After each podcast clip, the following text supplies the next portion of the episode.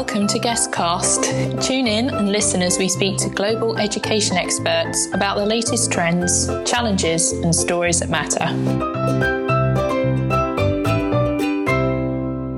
Hello, and welcome to another Guestcast episode. We're delighted to be joined by Ollie Lewis, educator and leader at the British International School Abu Dhabi. Ollie's a regular speaker at GESS events and winner of the Best Use of Digital Learning in the Classroom GESS Award in 2020. Ollie, thank you so much for joining us today. Thanks so much, Danny. It's a real pleasure to be here. Um, I'd just like to congratulate you and the team on the new website. I think it's really great. And also starting up the Guestcast podcast. Thank you. Thank you so much, Ollie. Um, we appreciate your support as well. You're a great supporter for, for the show and a regular contributor as well to, to our new website. So thank you for all your contributions. Nice Ollie, how has the academic year been for you so far, and how exciting is it to be welcoming students back into school this week after such a long period of online learning? It's I can't really fathom and put into words how excited everybody is to welcome students back into the building for face-to-face teaching. Um, we're only a weekend away. It's it's been a long year. It's been an interesting year, but it's been it's been a good year actually. I think because it's afforded schools and teachers the chance to readdress how they approach certain aspects of education. Um, and let's not forget that. I think, but also hugely excited to welcome students back into the building.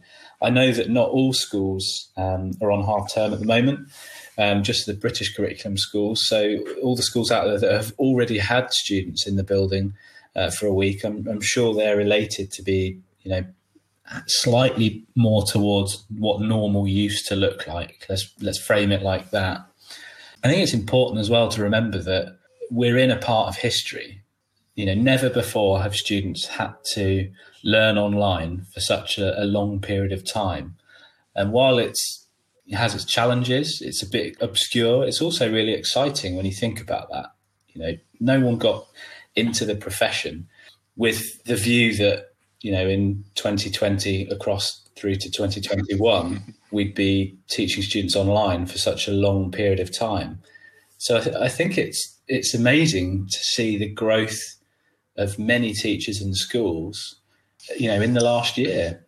Absolutely. And, you know, I would imagine that as an educator, nothing will really replace that face to face teaching and, and that direct interaction with not only the students, but probably your colleagues as well. Exactly. Yeah. I mean, what, whilst, our, you know, we're kind of in the business of building and sharing knowledge, it, the foundation for all of that, whether it's with the students or with colleagues, is relationships. And, whilst it's easy to maintain relationships you already have once you're online, it's quite challenging for teachers to create and, and build those relationships if they've never actually met the students face to face. And many of us across the globe have been thrust into that position. You know, when you think that students haven't actually set foot in the building this academic year yet, if they're in year seven, eight, and nine, uh, you know, next week's going to be the first time that they've done that. That's a momentous moment for, for everybody involved. I think exactly. I I agree. And and Ollie, almost a year ago, you you also founded Learn Live UAE. And whilst many of our listeners, especially if they're part of the education community here in the UAE, probably already know about it, uh, we do have a tremendous global outreach. So, can you tell our global listeners a little bit more about this fantastic initiative and, and what made you start it? Thank you so much. Um, I'm really lucky to be part of the um, Abu Dhabi Teaching Conference. Uh, I, I, guess sort of little collaborative community. There's a few representatives from some of the larger schools in Abu Dhabi. Um, my own school, the British International School of Abu Dhabi, is represented. I'm there as a representative. Uh, BSAK um, has uh, Kate Jones and Nigel um, Davis as representatives. We've also got Matt from Cranleigh, Riz um, and Amit from Brighton College, along with a growing kind of community of, of, teachers that are keen on collaborating and sharing. And we were pretty much ready to go with the conference. We had 400 teachers signed up to come to a, a one day face to face teaching and learning conference. And obviously, you know, the pandemic happened and, and we had to um, halt the event, postpone it. Um, the afternoon before. And that kind of got me thinking, really, you know, why can't we just transfer it online? Um, but the vision and values for that conference were we wanted it to be face to face and a chance for the teachers in, in Abu Dhabi and wider region uh, to actually meet each other. And, you know, we stuck true to that. We decided to delay that conference um, and we're still waiting. We're still waiting, so it hasn't uh, hasn't happened yet, but it will do. Um, we're expecting it, fingers crossed, to happen next term, towards the end of next term, but more information on that.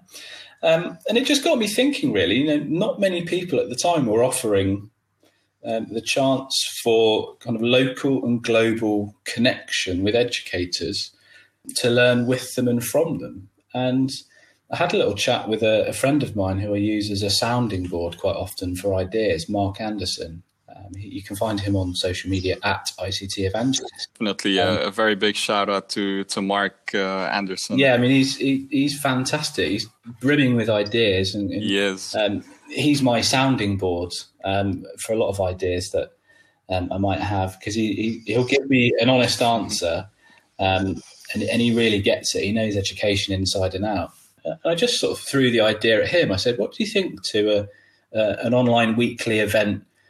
where teachers can connect, collaborate, share, you know, on targeted ideas that's free, relevant, where, you know, teachers love teaching. It's, it's kind of in our DNA. We like sharing what we're doing.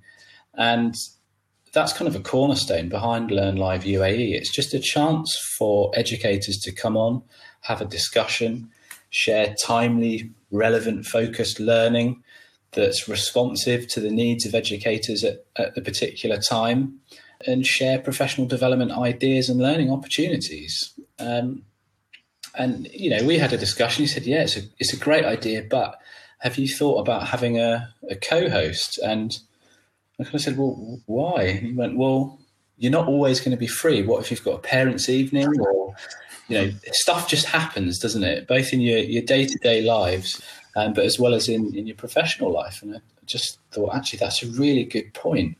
That kind of led me to the question. So, do you fancy it?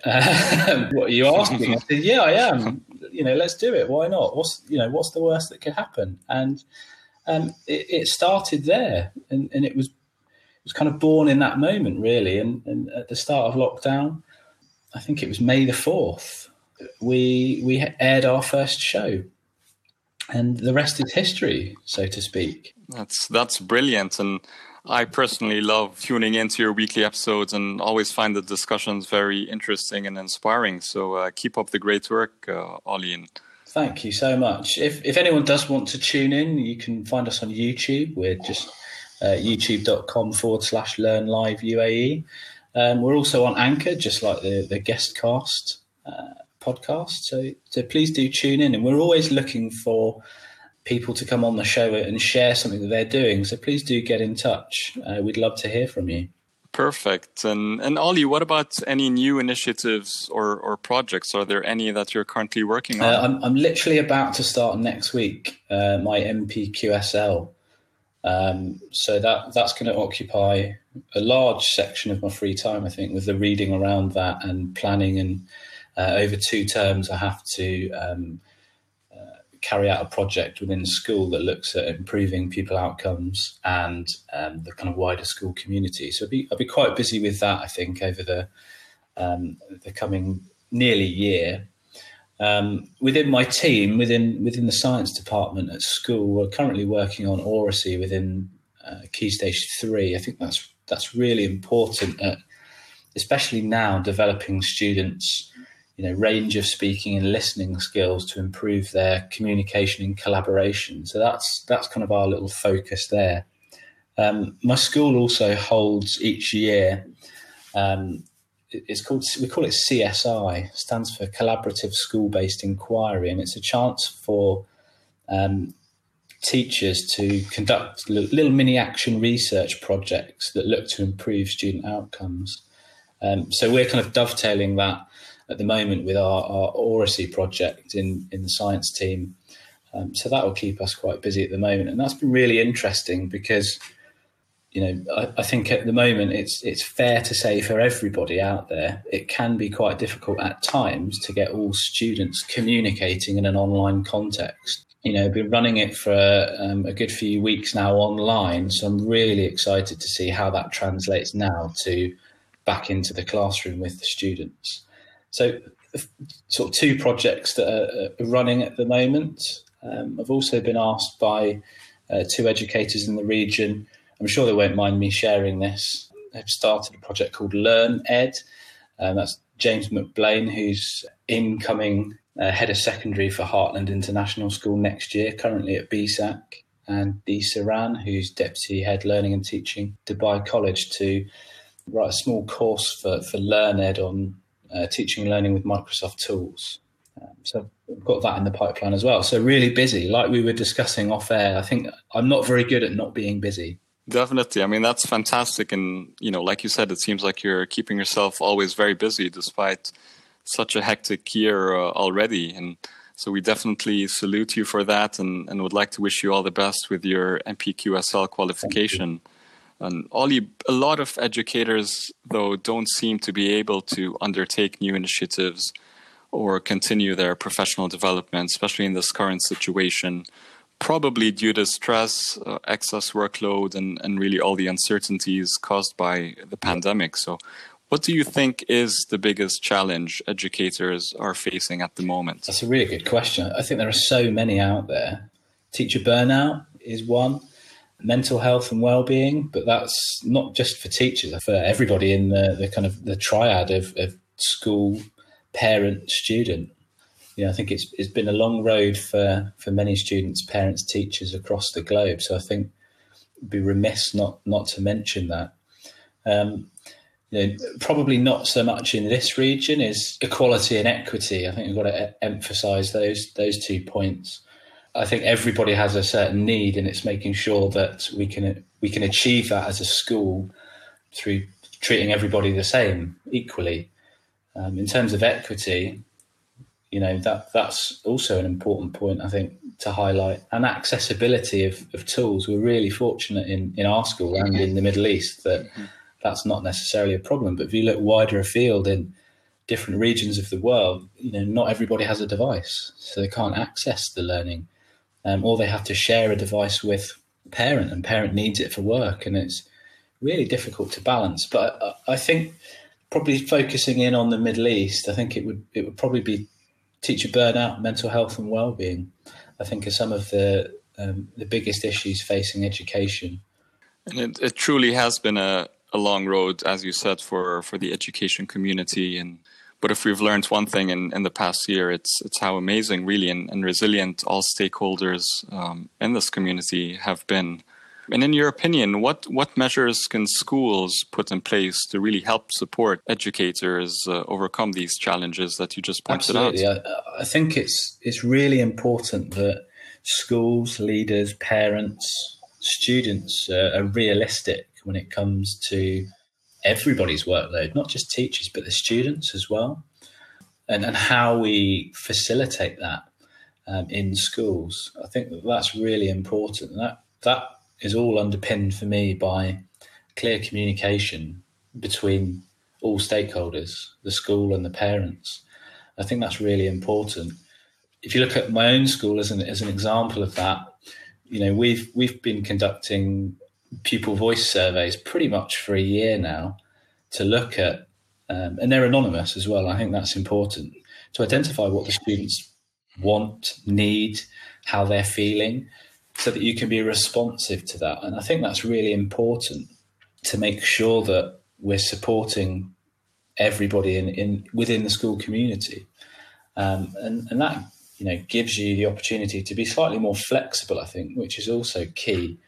Um, I, I, don't think that anyone is probably still following the same kind of virtual school that they were a year ago now. I'd like to think that everybody has adapted and changed and evolved their their offering as they've gone through by listening to what everybody needs. And that that voice is important from the students, but also from the teachers. Um, you know, and I've seen loads of schools, and we've done it ourselves, offering you know non-digital days which I think is massively important to just give everybody a chance to step away from the screen for for a day and just catch up with themselves. So I, I think that's key, having that kind of healthy work life balance that's acknowledged by senior leaders. Definitely, and and what do you enjoy most about working in education? I'm I'm, I'm sure you enjoy uh, many things, but uh, is there anything in particular, or, or a few things you can name that uh, basically what got you in you know so passionate about working in the education field? I think it's it's always an opportunity to connect and collaborate with new people, and that could be the students in in your classrooms, or it could be you know colleagues that um, arrive in your school or if you change schools. So, so, I think it's that opportunity to find a common language, whether it's the language of your subject or just the language of learning that really drives me. Um, and what I enjoy most, and, and, just sort of seeing the the light bulb moments, the buzz in students and colleagues. I think that's you know you, you you can't put a price on that. For everything else, there's Mastercard. You know. exactly, and uh, you know, I, I know how important that is for you to uh, improve the outcomes for students. And is there any particular student or, or perhaps a group of students or, or class that you feel you made the biggest leap in terms of improving their academic performance throughout your career, perhaps? My uh, my sort of original subject, as it were, is, is physics. And I remember in my first school, myself and the head of department at the time, Angela, took on teaching A level physics we were partnered with a, a sixth form college, and we had the first female student in our class. Um, and she went on to get a job for Rolls Royce um, engineering, and I think that that was quite a oh, big oh, wow. moment for the school. Um, you know, having never had a girl study physics, and, and girls are always underrepresented in physics, or not always, but fairly often, and and that was quite a moment to have the first girl go through into an engineering degree at um, you know fully funded by Rolls Royce. So that was um, that was quite a moment. Brilliant, and it's always refreshing to hear uh, you know inspiring success stories. Uh, which leads us to the next question, which I appreciate uh, might also have multiple answers. But what is your career high? Can you tell us a little bit more about uh, about oh, it? There's, there's too many to to sort of choose from. I think or a few. You can, you know, uh, I'm I'm sure there are loads, but uh, if you can name a Absolutely, few, that would be yeah. great. Um, my first teaching job, I think, you know, when you you first do your teacher training and then you secure your first job, that's that's a brilliant moment. Prior to moving out to the East, um, I I took on leading racket sports and coached the first badminton team, and we worked really hard as a team and I think in our second season we won 24 out of 25 matches, and that was that was quite a moment. Oh wow! I, I feel more success in that than winning the 25th. Um, I, I, don't know why. I just think to go from, mm-hmm. you know, we when when I first took the team on, we played two or three matches a season, and within two years we were playing 25 and nearly winning all of them. But it, I don't know. It's just something about that journey has always stuck with me. And I quite like the fact that we lost one because it keeps you humble. Um, moving to the UAE, you know, I'd always wanted to teach internationally, and we decided to make the move nearly three years ago now, um, and that that was brilliant. I really enjoy um, international education. Um, winning a GESS Award was fantastic. That was brilliant to acknowledge all of the work of the, the teachers and students at BISAD using Century Tech um, to move learning forward. So that that was really nice. I think just the the the day to day light bulb moments that you see with students. You know, that's why we get into it. It's not for you know unbeaten seasons or um, you know acknowledgement. It's it's just to see the enjoyment and love of learning in the classroom. I think we can often lose sight of that. If you weren't an educator, Ollie, what, what career would you choose if, if you could do really anything? Uh, the physicist in me would love to be an astrophysicist. I would I would love to do something in that realm, uh, and I still wouldn't write that off. I think one day, maybe towards the end of my career, I love just looking out into the universe. So uh, you know, I'd, I'd quite like to be an astrophysicist.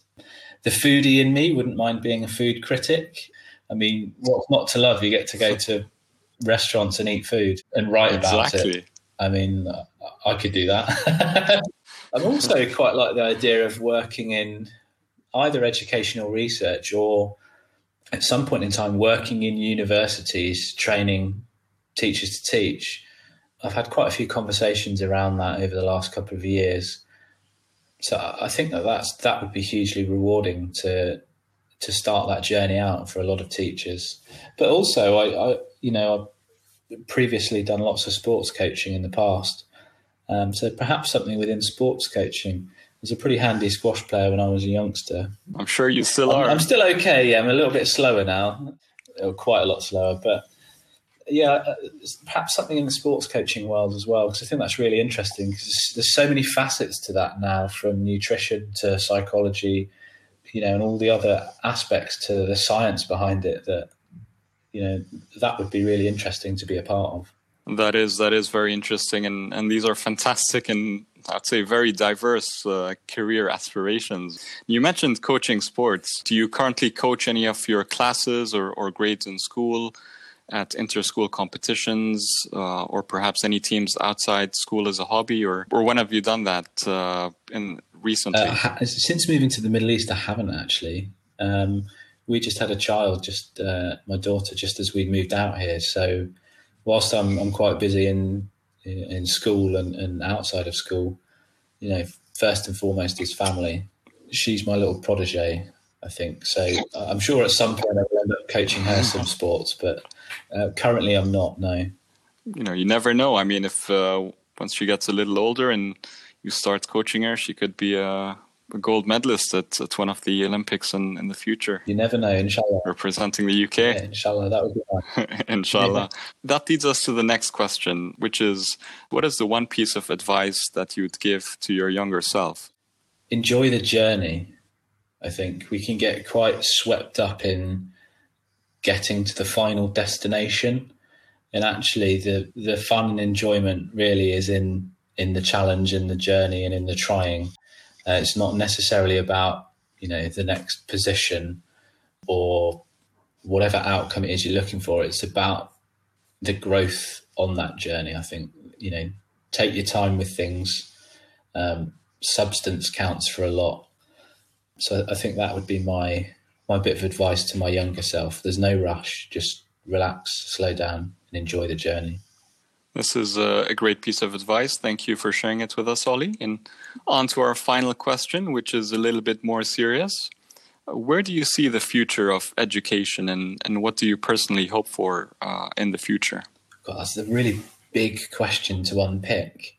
I think one of the many positives that's, that's come out of the last year is the chance for um, schools, but then also on a, on a wider kind of national scale, the systematic review of policy, process, practice in education. You know, you said a while back about how teachers are majorly resilient, and I, I really do agree with that. I think that once again we've shown ourselves really positively on the global scene, um, and that's testament to kind of you know teachers love learning and they love sharing that learning and are willing to you know do the best for the students in front of them. I think I think I'd like to see assessment reframed. There's been lots of talk over the last year on you know exam boards and what that looked like or might look like or could look like. And, and I think now's the time to really reframe what what assessment should look like on a on a national and a global scale. Um, I'd also like to see clearer use around technology such as you know AI and how Century works to improve so many different areas like assessment or like workload for teachers to help drive learning forwards uh, and reduce that that feedback delay. I think that's massively important for for schools and how that could actually improve things moving forwards. Um, I'd like to see improved equity of access because I know that's not too much of a, a an issue in this particular region, which we're really fortunate about. But globally, I'd like to see that improve.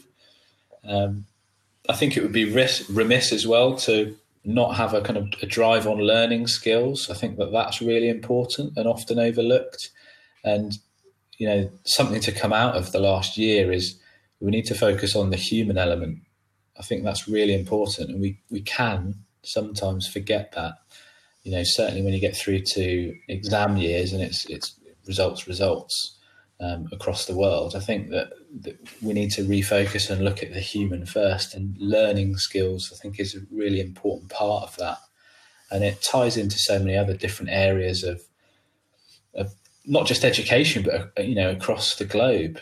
Whether you look at the Sustainable Development Goals, or um, remember seeing recently Jack Ma talking about um, you know skills. Skills are really important. We fast forward 20, 30, 40 years, who knows how long. Machines, computers will be able to do a lot of the jobs that we um, have historically done. So I think bringing the human back into education is going to be massively important in the future. Agreed. And uh, thank you so much, Ollie, for your time. It's always an absolute pleasure chatting with you. And we look forward to doing so again in the near future. Until then, please take care and, and stay safe. Thanks, safe. Danny. Same to you. It's been a pleasure talking to you today. Take, take care, care, and bye bye. Thanks for joining this week's guest cast. Make sure you visit our website, gesseducation.com, the essential resource for educators, to subscribe to the podcast and to enjoy the latest education news.